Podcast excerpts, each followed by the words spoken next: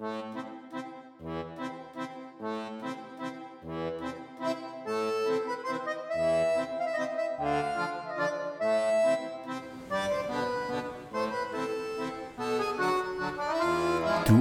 i et fremmed land, England. Du er lige blevet beskyldt for at lave noget meget ulovligt. Du bliver nærmest betegnet som terrorist. Og du kan ikke tage tilbage til dit eget land, Danmark. Nogle siger, at du bliver hængt derhjemme. Og din familie vil ikke tale med dig. I hvert fald ikke far, som er ham, der bestemmer derhjemme. Og du har lige reddet en masse mennesker ud af et brændende skib og hjulpet nogle mennesker, som har ved sulte ihjel. Du synes egentlig selv, at du gør alt for at være god, men det er der ikke særlig mange andre, der forstår. Du burde være temmelig ked af det. Men hvis du er Jørgen Jørgensen, det er du ikke jo, men det er ham, du skal høre om, så var han ikke ked af det, selvom han havde alt det her, jeg lige har fortalt. Han er nemlig ikke sådan en, der bare giver op, eller bliver ked af det. Han bliver mere opsat på at vise, at han altså mener det godt. Du lytter til det 13. afsnit af historien om den danske søhelt, svindler, spion, valfanger, konge, forfatter, opdagelsesrejsende og temmelig eventyrlystende Jørgen Jørgensen.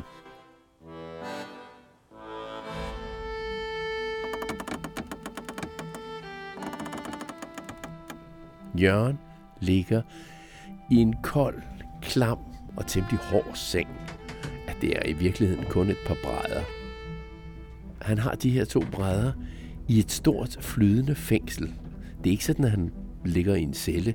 Nej, i det her fængsel, et gammelt træskib, som er lavet om til fængsel, er der 800 fanger samlet på et helt skib.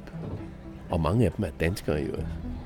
Jørgen har fået en af de dårligste pladser i bunden af skibet, helt op af skroget. Han kan høre klunk, klunk, og det er koldt dernede, og det er fugtigt.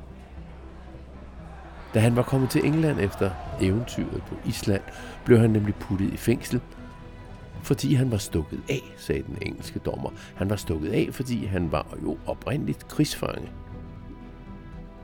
Danmark og England er i krig med hinanden på det her tidspunkt.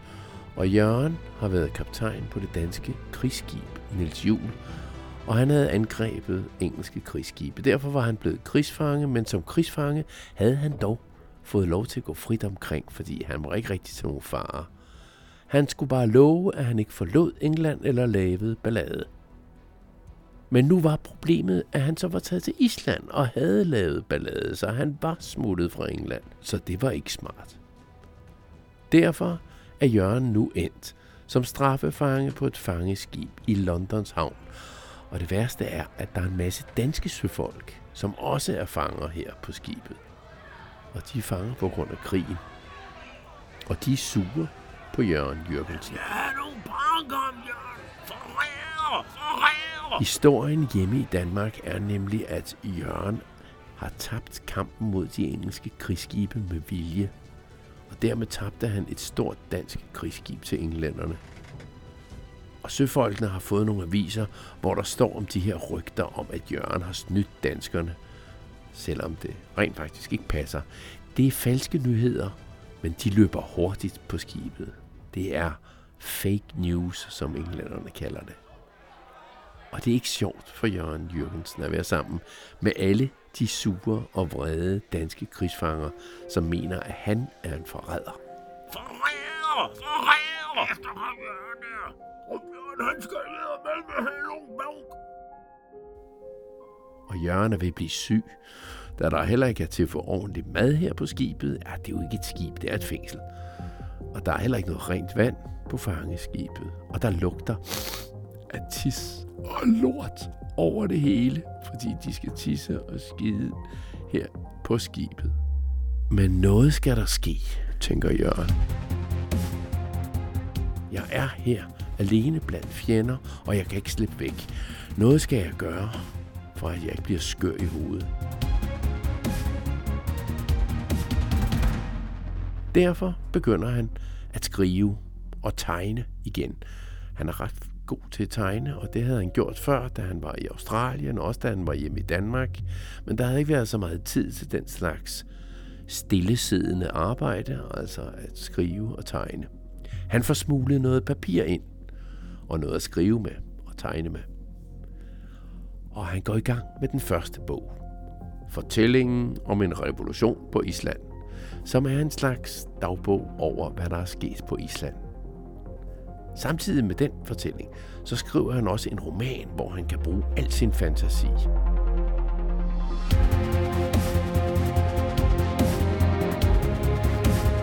Den handler om en ung fyr, der hedder Thomas. Og Jørgen laver en masse tegninger til historien om Thomas, som er en ballademager, der bliver taget ud af skolen og sat på et skib, da han er meget ung, så han kan lære at opføre sig ordentligt. Det ligner egentlig Jørgens eget liv. Og det er det næsten også.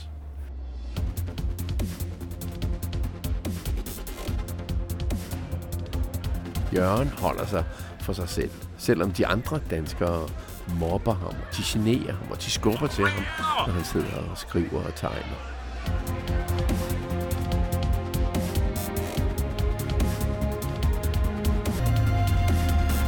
På den der måde får Jørgen lukket alt det grimme omkring sig ned og væk. Han kan ikke lugte tidslugten, når han sidder og skriver.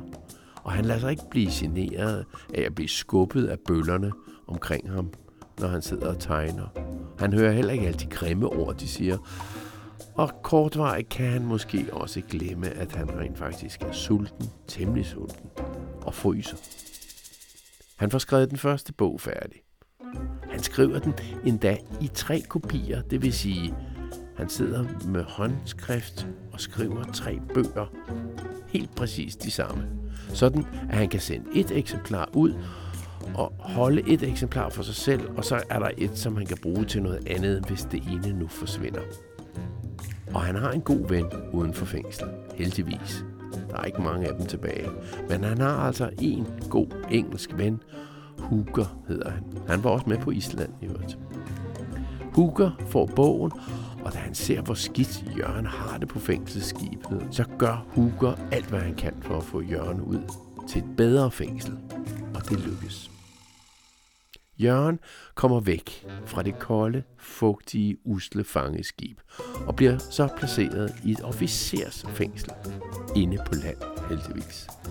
Sådan var det, at hvis man var kaptajn eller lidt finere end de almindelige søfolk, så kunne man komme i officersfængsel. Det blev Jørgen glad for. Nu kunne han få ro til at skrive mere og tegne mere, og han havde allerede den tredje bog på vej.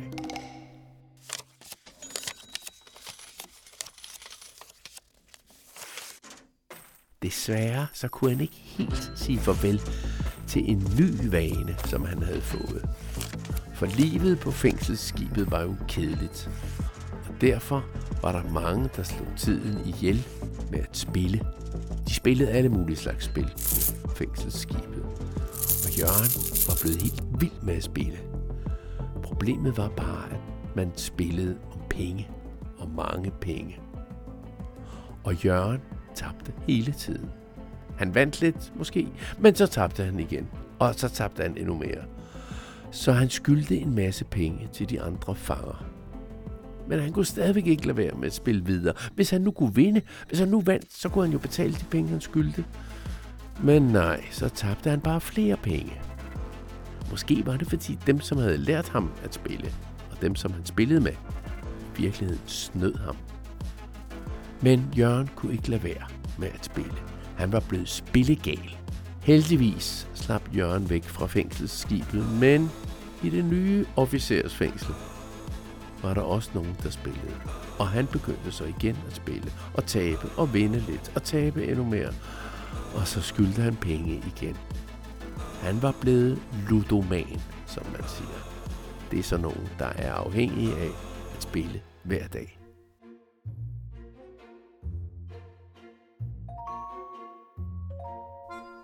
Du tænker måske over, hvor får han alle de penge fra, som han hele tiden taber? Og det er kun fordi hans gode ven, Huger, hjælper ham. Og Jørgens bøger får han også lidt penge for. Den der med Thomas for eksempel er der flere, der har læst og er vilde med. Og Jørgen er allerede i gang med endnu en bog. En slags fantasy-roman, der handler om kongeriget Chandaria. Et smukt land med masser af frugttræer og venlige og søde og glade mennesker og en klog konge, der hedder Detrimedes. Desværre kommer de onde med deres mærkelige maskiner, kaldet kanoner, og angriber Chandaria. Og bag den fantastiske historie er det nok i virkeligheden Jørgen, som beskriver, hvordan englænderne angreb danskerne og bombede København. Og alt det har jeg fortalt om i en af de andre episoder om Jørgen Jørgensen, den der hedder episode 8. Den kan du finde frem lige om lidt, når jeg er færdig, så kan du høre om det angreb. Det var det, som fik Jørgen til at skrive om det smukke kongerige Chandaria, der bliver angrebet af de onde. Jørgens fantasyroman er dog for meget for englænderne. De kan godt gætte sig til, at de er de onde i den fortælling, så den fantasybog blev aldrig til noget. Og et teaterstykke fik han også skrevet. Det blev heller ikke opført. Men alle de her ting, alle de håndskrevne historier, som han skrev ned, er blevet gemt, og de ligger stadigvæk godt gemt i det engelske hovedbibliotek i London. Så måske en dag er der nogen, der finder dem frem og laver et teaterstykke eller en film ud af Jørgens gamle fortællinger. Det kunne være sjovt. Men Jørgens liv skal fortsætte i den her fortælling.